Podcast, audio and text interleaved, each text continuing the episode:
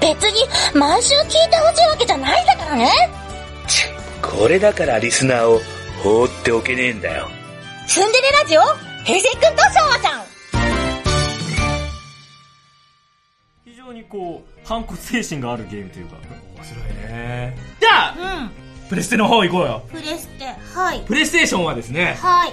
えーまあ、スーパーファミコンがまあうんまだでも人気絶頂の時だよな、に1994年12月3日に発売された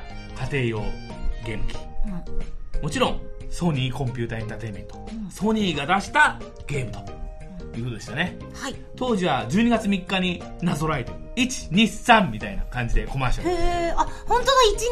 123やだってました割とねこういう数字並びにねプレステはこだわってて、へえ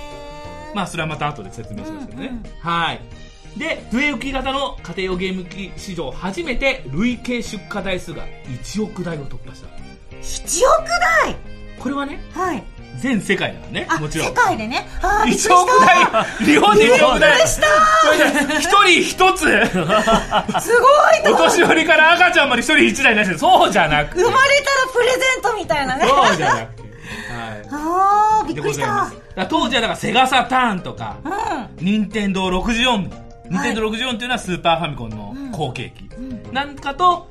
争って次世代機戦争とかと呼ばれてました、んはいはいはいはい、で任天堂がずっと独占していたテレビゲーム市ん場、ファミコン以降からずっとスーファミまで続いてたテレビゲームの、えー独占した市場で初めてトップシェアとなったのがこのプレイステーシえ日本製ですよねョン、うん、もちろんもちろんあ日ー本戦というか日本が先行発売日本が発売してうんでうん世界に広がっていったなるほどすごい当時はやっぱり、うんスーパーファミコンについてるソフトメーカーが多い中少しずつこうその牙城を崩していった感じで、んあんまりドカンと人気ゲームは出なかったね初めのキラーコンテンツみたいなほうほうほで、まあ、当初のスタート時は、まあ、リッジレーサーっていうレースゲームとかううんう東神殿っていう宝が作った格闘ゲームとか、ーんもうそこら辺がもう当初そういうソフトしかないでもそのソフトは結構画期的ですごい面白かったんだよねへえそれからどんどんどんどん人気が出てきてうん鉄拳とかそしてスクエアのファイナルファンタジーシリーズとかが入ってきてから人気がどんどんどんどん爆発していったえこれで「ファイナルファンタジー1」が出たってことうんうんあ違うのいやか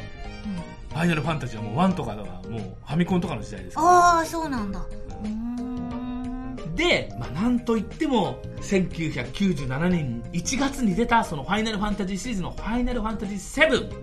これがもう大起爆剤になってプレイステーションがドーンと跳ね上がったとへえまいうあことでございますね7です よなあ言っといた方がいいね7ですよ それ7 6が6六ですそう次7が7はい、とりあえずそこ、チョコちゃんには説明してもらったね。どうしてセブンが人気だになったんですかやっぱりファイナルファンタジーがどんんどんどんどん熟してきて、うんセブンが初めて PS? セブンが初めてですねね。だから、プレイステーションに初めてスクエアが、あの、ファイナルファンタジーシリーズが来たのが、うんファイナルファンタジー7だった。うんでそのゲームシステムとかも画期的だったんだよね、はい当時。変えて、どんどんどんどん変わってって、んうんそのファイナルファンタジーシリーズのゲームシステムがはいで、キャラクターもすごい立ってたから、ああそうなんだ人気が出て。そうですねセブンの主人公はいまだにもうスクエアの顔みたいなところありますからねうんああそうなんだで、プレイステーションは、うん、うん発売当時は3万9800とあ結構なお値段ですね円。ねえ。ね俺その当時買ったんだけどねもちろん出たと同時に俺は買ったんおだけーどでその後に2万円ぐらいまで下がってるえうんうんということでございますとうんうーんでえこのじゃあ4万円ぐらいのやつが1万台売れたってこと違うし1万じゃない1 1億万だっ たら倒産します よ1億だった 1億台かうんうんうん、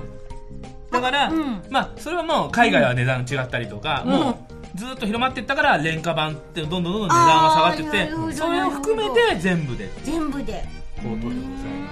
はいで当時はだから PC エンジンが先行していた CD ロムを使ったゲーム機、うんだからこれはプレステもそのゲーム機、でそのソフトなんだけども CD なんだけどもね、裏が真っ黒真っ黒だったのそう裏が真っう黒んソフトはへえどうしてでそういう風な作りをしてたんだよどうしてつけても技術的にどうかはあれだけどだけどねなんか意味があるのかとふーん思っってていう感じ CD, CD と間違ってそうプレイヤーにで再生しないようにとか、うんそういうのがあるのかなって思ったのあまあそういうのもあるよね、ん色そういうのもあ分るけしてるのかなって思ったそういうのもあると思いますよ。うんうんはい。で、まあ、テレビ CM では必ず、プレイステーションカンカンカンっていうのがあプレっイステーションカンカンカン懐かしい。て、これ俺今、ま、口真似してるだけだけどもね、うんうん聞くと、ああ、プレイステーションのコマーシャルなんだって、うんうんブンって音から始まっあて、プレイステーションのゲームがあって、はい最後はプレイステーション。カンカンカーン。カンカンカンピンプレイステーションの,、あのロゴがポンポンポンって出るそういうことねカンカなンんかカンカンカンだから、すごい画期的な CM で、だから、誰かがそう言ったのかと思ってテレビ、例えば音だけ聞いてたりするんだよ、流れとか。はいはいはいはいブーンって音する。はいあはいって見ると、プレステのゲームなが、るほどゲなるーほどねムのソフトのうんうん宣伝が始まって、うんうんうんっていうのだから、すごい気づき。はまあ今だったり、テレビ見てなくて、うんそういうので、あ、なんか始まったっていうのは、いうんジャパネット高田。今日ご紹介するのはこちらですっていう、あの、高田社長の声ぐらいで今、そうかなえなんか始まったぞっつってテレビ思わず振り返っちゃうの。そでもこのプレイステーションのコマーシャルはそういう感じだった。うーん素晴らしかったで人気のキャラクターは、うんクラッシュバンディクーとかパラッパラッパーとかピポサルとかあーピポザル好きそんなんサがルゲッチュでしょそうサルゲあッチュー懐かしい。サルゲッチュ大好きとかがまあプレステのキャラクターかな、うんなるほどでございますとうんでこれ当時ね、うん僕も入ったんだけどあのゲームの体験版とか、デモ映像を盛り込んだ CD ロムを年に何回か発行する有料の会員制のあ有料サービスなんだお金払って、まあ、うんまあなんつうの取ってた感じなんだけども、はいはいはいプレイステーションクラブっていうのがあった俺も入ったんだけどね、うんうんそうすると、まあ、2ヶ月か3ヶ月に1回ぐらいその CD ロムとか体験版がおまけでいっぱいついてきたりうーんするのがあって結構これだけ遊べたあそうなんだその体験版が例えば3面ぐらいまで遊べたらうんうんうんうん結構遊べたし対戦もそれでできちゃったりするから、おおもうそれで結構遊べたなるほどねまああでなも相手もそれに入ってないと体験できるいやだって1枚あれば例えば家で兄弟と遊べたりすんじゃんオンライン家じゃない族からと遊べたりすんじゃなんるほどなるほまどだ、まだオンラインとかそっかできてないです。そうだよねオンラインのイメージでしたなっちゃうよね、うん今の人たちはねねえそうではないもうなるほどコードをつないでそっかそっかまあもちろん1人からうんうん2人から、うんね、4人ぐらいまで普通につなげますので、はい、同時にできましたよそうなんでまだオンラインはできないのかオンラインはできませんでしたね。ゲームによってはテレビ2台用意しないと2人プレイで きない。あテレビ2台の、あのガンダムのゲームがあったんですよ。ちょっとタイトル忘れちゃったんですが。あの、もう、1画面もうパイロットからのこう景色になってるんですよ。あそれを2つに分割することができなかったんですよ。多分ゲーム性的にできなかったのーなるか、ほどその結果、2つ用意しないといけないっていうのがあったんですよ。モニターをというか、はいテレビを、はいへそんえなのもあったぐらいなんで、まだそこまで発達してるわけじゃないです。あの赤外線で通信とか、あの全然そんなのない時代です。なるほどねそっかそっか赤外線もないのか、うんそれでもまあすごい画期的なゲームがいっぱい生まれてうんグランツーリスモっていうレースゲームなんかは、うんうんもう実際の実車、実車まあ、日産とかトヨタが出してる本物の車をレースできるゲームとかへえそれをカスタマイズできる、うんうんうんでエンジンとかを強くして、まあ、実際の首都高みたいなところを走ってレースするゲームとか、あとはみんなのゴルフ大はあ大人気になったミンゴルって呼ばれる、うんみんなのゴルフな今んかもありますよね今もあるよね、うんうんこれなんかもプレステで生まれたソフトでうーんございますまあそんな感じでうんざくっとプレステのことを紹介しましたがう思い出のゲームん思い出のゲームちょっと語りたいなと思いますうもう僕いくつか出ちゃってるけど名前、はい僕の思い出のゲームはねまずはね買った当当初に初めて買ったソフトの一つ東神殿、ん等身伝このね、うん宝がうん出した格闘ゲームなんだけども、うんスト2とかじゃないんだけども、はいまあ、非常にこう画期的で横移動はい。あの立体的なポリゴンみたいな感じのはいゲームなんだけども横移動ができるなんだろう立体的な移動ができるなんていうのかな奥行き手前に来たり奥に行ったりするっていうかあー、はい。いうことができるはい。ゲーム上から見てる格闘ゲームなんだけど、まあ、上から見ればこう,、うんうんうんこういう感じだけどねうん時計の針のように動けるってことでね、うんうんうんうんもうびっくりしたねだから宝が出してるからそんなでもないだろうアーケードでもな,、うんうんなってなかったから、あもうプレステだけですだけなんだよだからびっくりしたこれは結構遊べたねうんあとは鉄拳シリーズね鉄拳なんといっても、うんまあ、それこそスト2がすごい面白かったうんだけども鉄拳はやっぱりその上を行ってまたキャラクターも立っててさ、あそうなんだね、平八とかねはいあえそれも戦うやつ戦うゲームなんだあけどなるほどうんだって主人公が、うんまあ、かっこいい男は主人公かと思いきや、鉄拳シリーズを追ってみると、うんうん頭のハゲたごっついおっちゃんのうん侍のざん切り頭のこっちがブワーって髪の毛がブワーって伸びてるような、うんヒゲ面のおっちゃんが主人公えそれが主人公なの三島財閥の社長なんだけどねへえななええそれはえそれ実物それはまあ実物じゃないけどだからそのあキャラクターねキャラクターねあびっくりした実在する人なのかと思っまたあ、要は鉄拳シリーズすごい面へ白いえ鉄拳っていうとなんかあれお笑い芸人みたいなのまああれもこっから来てるんじゃないあそのうそっかパラパラ漫画の人ですねは3はやってましたね、やってた、はいああのクマがいるんですよ、そう熊がいるんだはよね、い、動きは遅いんですけど一発一発がとっても強くてでへえあれなんです必殺技に敵に背中を向けてあの閉国技があるんですあるあるあるあるでえーそれ技なの技ですしかも当たったら一撃死です、嘘ー何その技まあ、隙がでかすぎて対戦じゃとても使えないんですけどいやいやだって後ろ向くってことでしょ、はいそうそうゆっかくわいりいね背中向いてしゃがんでブーってこむんですうわーそれでその空気に当たったら一撃でやられますすげえどんな絵なんだそれだから普通にこうね、はいキャラクターがいる中ロボットみたいなやつとか、はい女兵士みたいなのとか、ね、かっこいい男子がいる中クマクマなんだ普通のクマ名前もクマクあマそそうなんだそういうやつがいるへえあれは衝撃でしたはい、逆になんかそれ使いたくなるかうもん、うんあとは、うん D の食卓っていうソフトがあっうてね、んうんこれはねなんだろうな食べ物を作る今で言えば違うサイレントヒルシリーズみたいなイメージかなサイレンヒルがわからない洋館の中を探検してって自分の出生の謎を迫っていくみたいアドベンチャーゲなアードムベンチャーゲームみたいなミミステリーミステリーみたいなちょっと怖い雰囲あ気でこれね 3DO ってねこれも説明すると長くなるんですけど、はいパナソニックとかが開発してたゲームで初めて開発されたやつがそれが PS に移植された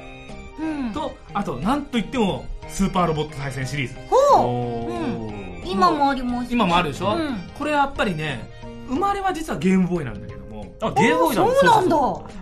スーパーロボット対戦ってゲーームはねゲームボムーイ、だからそれがもうどんどん成熟してってプレイステーションでもう今のゲームのスタイルになって非常にこれが面白いあファミコンもあったよねスーパーロボッフトァミコンもあったしスーファミもあったんだけどああそうそうですねありますねあとは初期の頃で忘れられないのがね「すすめ対戦パズル玉」っていうコナミのゲームあって私大好きあ覚えてる知ってるあの私ゲーセンでやってました、はいあ本当にはいゲーセンでもういあの昔最初に住んでたうちの近くに50円ゲームがあったんですよ、うんまあ、そこで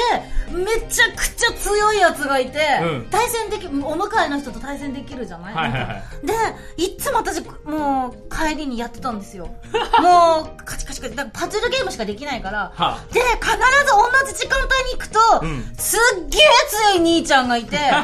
その人来ると一撃で殺されんのなるほどねで絶対勝ちたくて なるほどねんか3日に1回ぐらい勝ち合わせるんだけどおうもう絶対あ来たと思ってであのお兄ちゃんもああの女いるみたいな感じであのあの子いるみたいな感じで必ず座るのなるほどでね対戦しますかって来て、うんうん絶対勝てないあいつ来るとあのお兄ちゃんとうわー今思い出した パそズルんな思い出が出るとは、うんいやパズルがもう超大好きでしたぷよ面白いんだよねあれね面白いですうぷんキよぷよャラクターも立っててぷよの次にハマったゲームですよああそうそうそうそうそうもう当時ぷよぷよに対抗できるんですよパズル玉パズル玉ですよあれそのもうぐらい人気ありましたよねあれねはすっごい大好きだったうそうそうそうわ懐か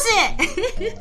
あとは、うパラッパラッパパラッパラッパあーなんかプレイステーションって言ったらみたいなそうそうそうマスコット的な感じしますよねそうだよねあ音の楽お音楽ゲームだねうん、音ゲー、うんだからもう平べったいペラペラな紙みたいなキャラクターなんだよね 3D なんだけどもうん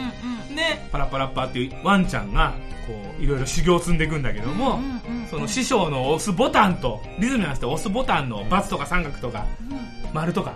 あれをこうリズムに合わせて押していくというリズム感が問われるそうゲームですね。そのやっぱり一番初めの方のゲームだと思います音ゲ音ゲーーのの先駆けですかそうねそうそうそうそうでございますね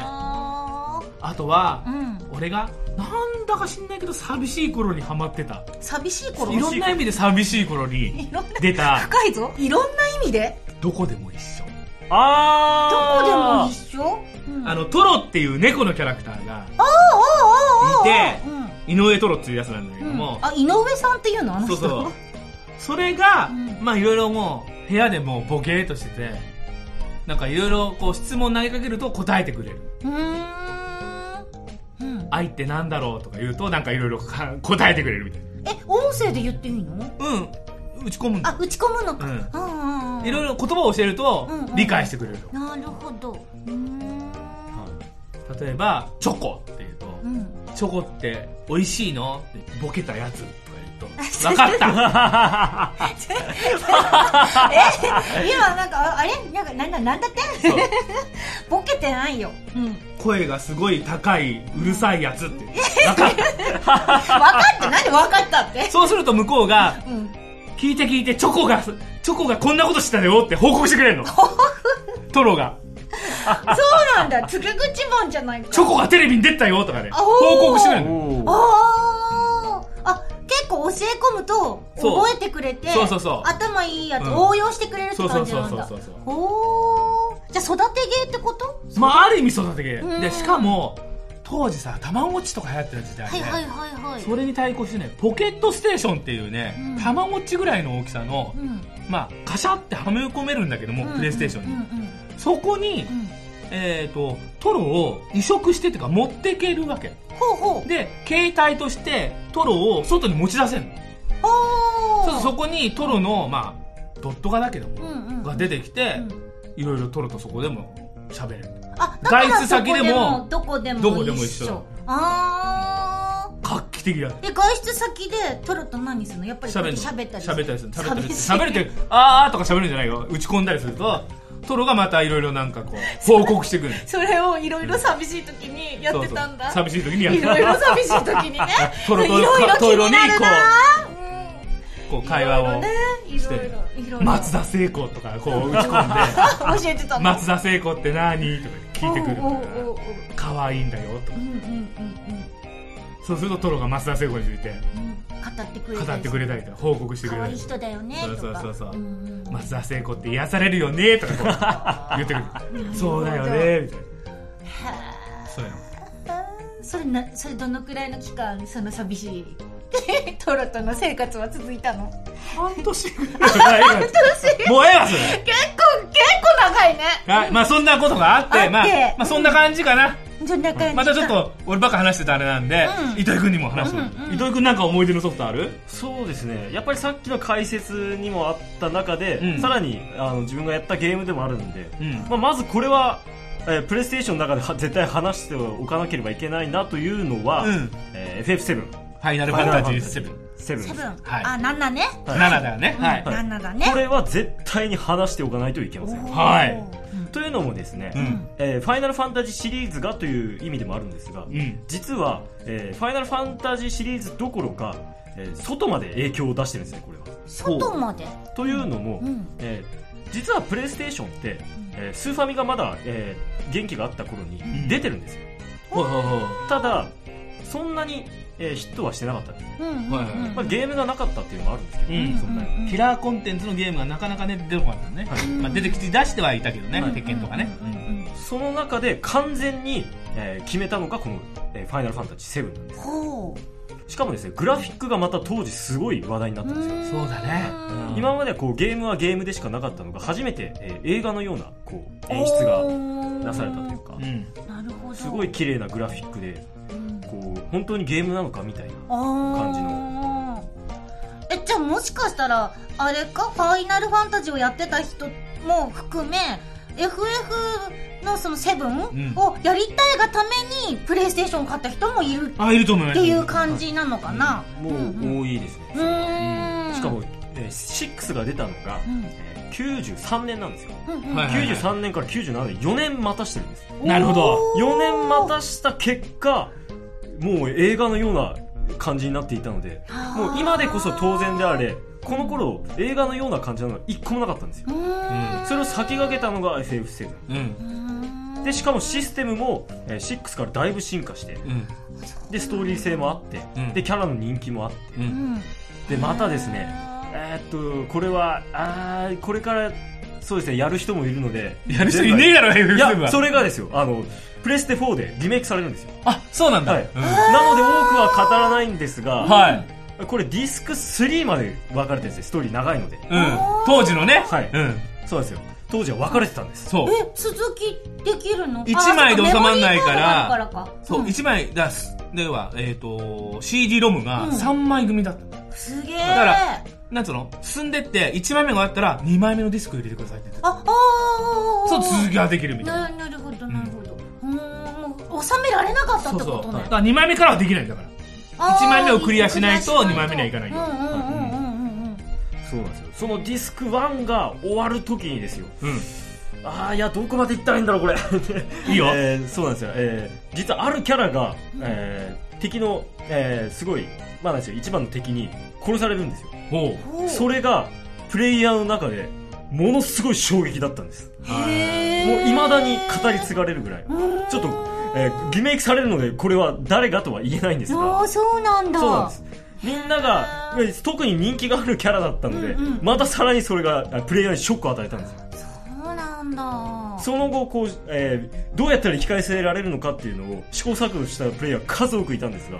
いやもうダメなんですそこでそのキャラは終わるんですう。はい。深いね。あなんか FF シリーズあれそれ FF じゃないのかなとかで倖田來未さんとかが人気だった時に倖田來未のうなんか歌姫みたいなのが FF の、はいはい。ゲームの中で歌うみたいな全部フルコーラス流れるとかってあいうのはあれはセセブンじゃないのあれはもっと後もっと後ですあねもっと後なんだ、えーあれはですねうーんあプレステ2までいっちゃいますあそうなん2のあだの、えーう FF102 んで倖、えー、倖田來未さんがて歌を歌んっててんなのに2そう、天なのはいやつ。 2そうなんです、あうんまあ、それは、あー語ると長くなるんですがお、ーまあ、初めて続編があ出たんですへーが、まあ、そのその続編の方で倖田來未さんが歌ってあそうなんだままださ先のお話なんだ、はいはいはいで主題歌の話もすると、んセブンじゃないんですがその次のエイトに行くと、ん初めて FF シリーズで主題歌が使われたんですあゲームに主題歌が流れるのって実はスーファミが初めてなんですーがあそうなんだ、まあ、そのゲームがあんまり有名じゃなくてですうね、んうんうん一番最初に流れたのが、うんえーまた別のゲームなんですがあんま有名じゃなくて、うんでゲームに主題歌が使われているっていうのが、えースーファミの「テイルズ・ファンタジア」「テイルズ・オブ・ファンタジアで」はいはいはいえー有名になってうんでさらにすごい有名になったのが、えーそのセブン飛んで FF8 あー映ってくるんそうあの「Eyes on Me」っていう歌なんですが、えー、誰の歌誰が歌ってたのえー、とフェイ・ウォンっていう人がえ歌ってー、まきす聞いたらわかるあかな聞いたらわかりますうんう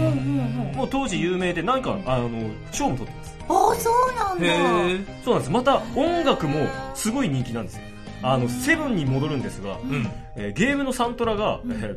デイリーだか、えーウィークリーだかちょっと忘れちゃったんですが、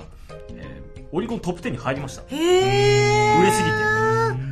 ああの当時、えー歌版の、うんえー CD ランアルバムの CD ランキングの3位に入ってました、すごーいすごいね。サントラがあーでもなんか FF は本当にゲームもだけどそういうサントラとか音楽もすごい人気があっていまだになんかこうオーケストラっていうか、うんでねうんコンサートみたいなの、FF のコンサートとかあったりとかうんはいして、それもチケットなかなか取れなくって、うん取れないとかよくうんツイッターでみんななんか、うん、取れなかったって騒いでる人が多いなっていうイメージが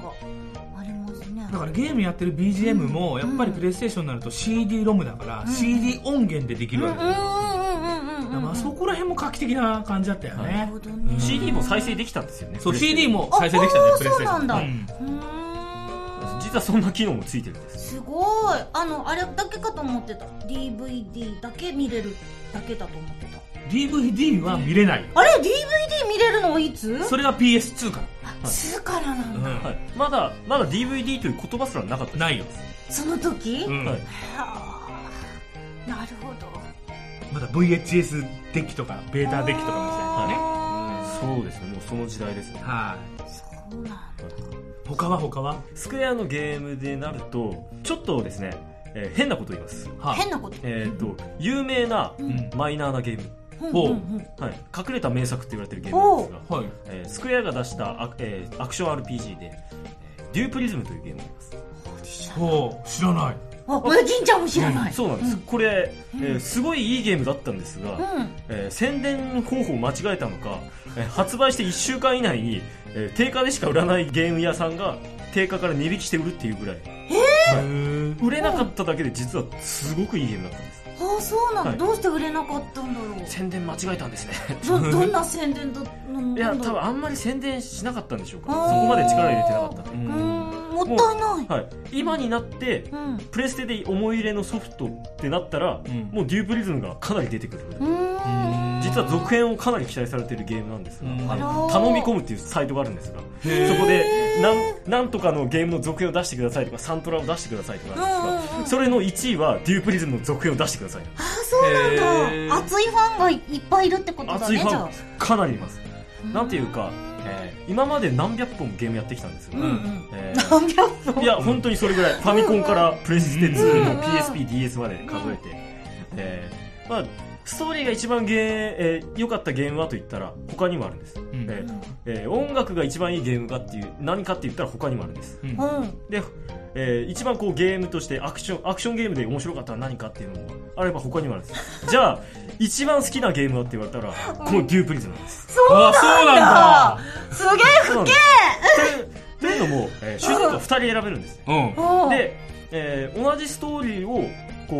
うもしこのキャラを選んだらこっちのキャラを選んだらうんっていうのが、えー進行していくんですが、うんまたこう目的を達成するためにこのアイテムと、えーこっちのアイテムが必要ってなった時うに、んその2人が分かれて、えー取りに行くんですよ、はいはいはいその時にこっちを選んでると、えーまあ、パターン A の方 A のダンジョンにうん行って、もう1人のキャラを選ぶと今度は B の方に行ったりとかはいはいはいあってで、まあ、最終的にはラスボスがいてこうそれそれにはこううん結びつくんですがううーんで、ま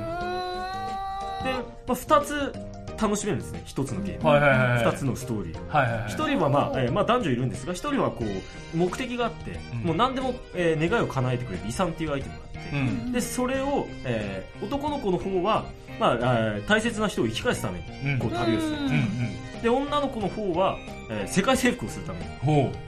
そうなんです、えーラスボスみたいな発想を持ってるんです、うへーなので男の子の方はすごい感動するストーリー、うんで、えー女の子の方は終始ギャグで進みますうあそうなんですあれ女の女の子の方は魔法使いなんですが、んえー主戦力は飛び蹴りですーへあの魔法の使い勝手よりやっぱり飛び蹴りの方があのす使い勝手いいですえなる ほど魔法使いじゃないじゃんみたいな、へえそうなんですよあの妹に、えーお実は王国の王女なんですほうが、ほうほえー長女長女なんですが、ううんえー妹の方が全然魔法も使えて、うんえーすごい優秀なんですはいはいはいでかといってその主人公になってる姉の方は、えー魔法の授業もすっぽかすし、はいえー大食いで、えー城の予算が少し傾くし、へえそうどうしようもない感じだったのが、うん妹がある時こういきなり幅を利かせて、えー後継者は私だって言って姉を追い出すんですねへでえ追い出してあーでそれでその遺産を求めてそれで世界征服してやるっていう話でこう2人が会うんですねその同じ街でほおーうどう考えても意気投合しなさそうな二人だけどなあそれが不思議と一緒に行動してるんでなするほどねへへーえ面白いそのストーリー聞いててもねやりたくななるねうん全く途中でそのさっきの「聖剣伝説3」もそうですが、うんそれ以上にいろんなところにいるんですようんうんもう、えーこっちのキャラ選んだら一切かからないキャラとかもいるんですねはあはあはあなるほどえねちなみにその今プレイステーション1、うん1っていうか、まあ、プレステのうんソフトがあったとして、うんはいそれは今え4ぐらいまで出てるのかな、うんプレステ4、うん4で再生できるのできませんあできません、はいじゃあプレステ1のソフトやりたかったら、うんその当時のプレイステーションもしくは PS22 あ2はできるんだはでいきるやそれも初期の途しで中きかないらねそうだねはい、あー初期のだけじゃあ機械も買わないとっていうかどっかでゲットしないとそうだねの元祖のものはできないってこととか、かあとはでもあでも PSP のアーカイブスでそうそうそう確かデュープリズムは出てますああーそうなんだそうアーカイブとかでできるからあアーカイブがちょっとわかんまなあ、い、要はダウンロードしてやるゲームの中にこう、いろいろこう、はい売ってるわけよ、はいふうふうふうふうふう PS 版でやってたやつがダウンロードすれば今 PS4 でも楽しめるよみたいなのがあるアーカイブっていうのはダウンロードするやつっていうことうんまあいろんな意味のアーカイブがあるけどまあ基本的にはそういう風に撮ってくれればいいのねんまあ、その当時の名作が、えー1000円とかでできたりするああそうそうそうなるほどそれだったら4とかでもできるそうそうそうあ PSP、PS ビータとかの方が、あーまあ、あの、外に持ち出してもできるっていう意味では持ち出しても便利なんですが。うんそうなんです。あの、普通そういうのって、うんあの、売れたゲームしかほとんどならないですが、うんうんうんその中に名を連ねるん です。売れてないのに。いやまあそれだけ根強いファンが多いっていうことなんだろうねうーんあの、サントラもリメイクされました。ああそれはあすの、そごういですね、何年か前まではプレミアついちゃってて。へーで、買えなかったんですが、うんうんまあ、小学私小学生の時に出たんですようん99年で、で、えーまあ、何年か経って高校生ぐらいの時にその時はまだスクエアだったんですけど、スクエアエニックスがうんこうデュークリズムのサントラをこう再販しててほうです私はそれを買いましたおうーんあの売れるんでうすーんすごいね深いね深いねゲームね知らないから話してて話聞いててつとても楽しいなんだそりゃみたいでなも映像とか見たらまたグッとくると思うよ来るだろうねんやってみたくなるだろうねやってみたくなるねうんあ俺一つだけ言うの忘れてたあ何ですかやっぱりねびっくりしたゲームはねうんプレイステーショうんンバイオハザードあそれもワンなんだそれもだからバイオハザードなんか今もうんやっ映画になったりしてあるどよんねどんどんどんシリーズ続いてるけどもうんうん一番初めはプレイステーションのゲームだったあそうなんだから僕のブバイオハザードの出会いはうんすぐプレプレってさっき言ってたプレイステーションクラブで送れ送ってきた中で体験版が入ってうんおたそれやってみたらびっくりするぐらいうん怖くてうんなんじゃこりゃ買うぞみたいなへーで当時はやっぱりさゲームやるのも次の画面行くのに読み込みとかあったんやうんうんうんうんうんでも読み込みの間が怖くて例えば「この部屋怪しいな」っつって扉開けるじゃんうんうん扉開けると主人公がこうアクションゲームで扉開けるうんコマンドで扉がギーッて開くじゃん、すると一瞬暗くなって扉がギーッて開く絵があるはいはいはいはいでまたキルキルキルっと読み込んでて「おい何が出てきなたんかそのキルキルキル音がそうそ怖そううんほんで出てきたらもあうなんか人がうずくまっててーへ誰だってそしたら理解がーそういう系は一番最初バイオハザードがまあいろんなゲームあるるんだけども、うんやっぱり一番うまく怖がらせてたし、びっくりしたね。あそうなんだで、扉開けるごとにいろんなことが、例えば扉ギーッと開けるけど、なんもなかったりするんだよ。うんうん単なるなんもない部屋で、こう、アイテムだけちょっと一つ見つかるって部屋もあれば、アイテムが奥にあって取りに行きたいのに、うわーいっぱいいるとか、あーえなんか音切り草とかかまいたちの夜とかってあれは、まあそういうのはだって、スーファミかスーファミのサウンドだけじゃん。だうんうんうんうんってもう動くんだもん。あーそっかそっかあアクションゲームなんでそう、アクションゲームなんで。うんうんうんうんでほーっとしてたら画面がパッと変わってマゼルガラスバリンバリンバリンってなっうわてー怖い怖い怖いゾンビ犬がいっぱい出てきたりとかそう犬犬そう犬なんですよそう犬が怖いんだよえ待って犬だったっけでゾンビってこうじゃん、うんゆっくり動くんだけど、犬すばしっこいんだよ怖っそうなんですあーゾンビと化した犬が突然窓ガラスを割って襲いかかってくるんですあーえなんかそういうそういう怖い系で、うんあのわかんないプレステなのか、うんあのスーファミなのかわかんないんだけど、うん題名もわかんないんだけどおうハサミ持った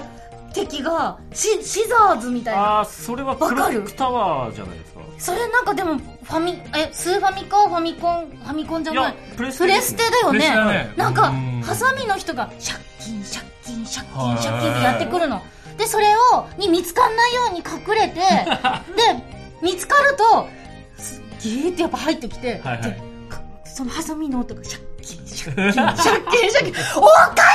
えーみたいなあれ夜やるともうやばいやばいやばいみたいなのをやったことがあるはいまあ、そういうホラーゲームの、うんえー先駆けがそのバイオハザードだったんですよなるほどなスーファミ時代とかそういう 2D じゃできなかったことを、えー 3D になって効果的にやったのがそのバイオハザードそうだよねはいうんえーバイオハザードでうん最も怖かったところはっていうと今まで、えー1から全シリーズ含めて、えー1位2位が1なんですよああそうなんだちなみに第2位がその、ええー最最初に出てくるゾンビですあおーのみ緑色のボロキで来たゾンビがうん振り返るゾンビですそうそうそうあれが2位で1位は、えーまたそれも1の序盤なんですけどあのゾンビ犬が窓ガラス割ってくるやっぱ印象残るよね。ああれはもう、えー当時小学生だったんですけど、えー夜怖くてできませんでした本当にいやほんと怖くてできないゲーム。心臓に悪いですあれは、いやいやいやいやいや怖い怖い怖い一番ヒットしたのはは2なんですがうん。あのやっぱり何が一番怖かったかっていうとみんな1を上げるんですよあのね、そんな主人公たちが強くなかったりするから、うんうんうもんうゾンビから逃げる、うんとりあえずそういうところからスタートするっていう。うんうんもう逃げて逃げてうまくすり抜けて武器入れて、とりあえず倒せるのは倒してみたいなんで進んでいくかあらなるほそういうところ他は割とさゾンビいっぱい出てきたらさ映画のバイオハザードみたいにバンバンバンバンバンってやって倒して踏んづけていけばいいやじゃなくて、どうもんうんうそこら辺が非常に怖いゲームだったね、はいワンはねしかも銃弾が少ないんですよそうそうそう銃弾尽きたらもうナイフであの切るしかないんですそようナイフだよだからまたあれだよね今までないから余計うにんこうどんなのがあるんだろうってこう大体ね今だったらあの同じようなのが出てたりして、うんああ何々の、まあ、パクリかじゃないけどあれ似似ててるるわわと思ってとかあるけど、うんそういうのがなかったから余計に、はあってなったりするんだろうそうだよねねだから余計印象に残ったりとかもう今やさ漫画でも何でもゾンビいっぱいいるじゃない、そうだねゾンビものいっぱいあるけども当時はまだそんな映画ぐらいしかないからなんかその辺の日常にもいるみたいな言い方しないの よ怖いじゃないもう外出たらゾンビいるじゃゾんンビいるじゃんみたいな言い方だったよ今う、ん、ねだからね、うんうんそうそうそう、そうだね当たり前のようにゾンビはねもういるもんねまあ、というわけで、 はいもう収録時間すごい経ってますんで、うんはいちょっとここ今回はここまでと、はいということでまた語り足りてないんいで、やー半分も語れませんでした本当にで語ろうまた語ろう、もうんすごいねはういんでもどこからどこまでがこうプレステ2なのか1なのかっていうのが、うんちょっとわかんないからはい、なんかうんすごい不思議 まあ、とにかくねうんここまで語ったらやろう一回みんなねあそうだねやりたいね、それ実況しようか あそれちょっと楽しいかもやってみてえそれとだって思いまピすコピコしてる音は聞こえるわけだからそういう音じゃなくてなんか例えば何ニコ生とかで実況するってことニよコ生実況いいじゃんニコ生実況いいじゃんプレイしてねめっちゃいいじゃんそれそういうのやりたいやなりまとしょ思ううよはいそうですよ生放送、はいあのレトロゲームをやっぱりうんねはい夜中にそうだよ3人でバイオハザードああそれかあの牛蜜時に実況してるんですーよそれちょっと視聴者大丈夫かなでもちょっとやりたいねやってみましょうということで本日のお題はテレビゲーム特集第3弾スーパーファミコンとプレイステーションの時代でした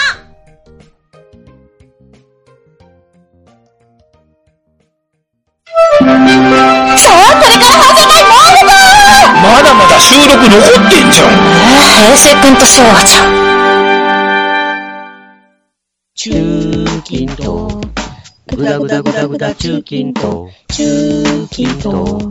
ぐだぐだぐだぐだぐだぐだぐだぐだぐだぐだ中近東コミショポッドキャスト、中近東ラジオ、ただいま絶賛配信中。みんな、聞いてね。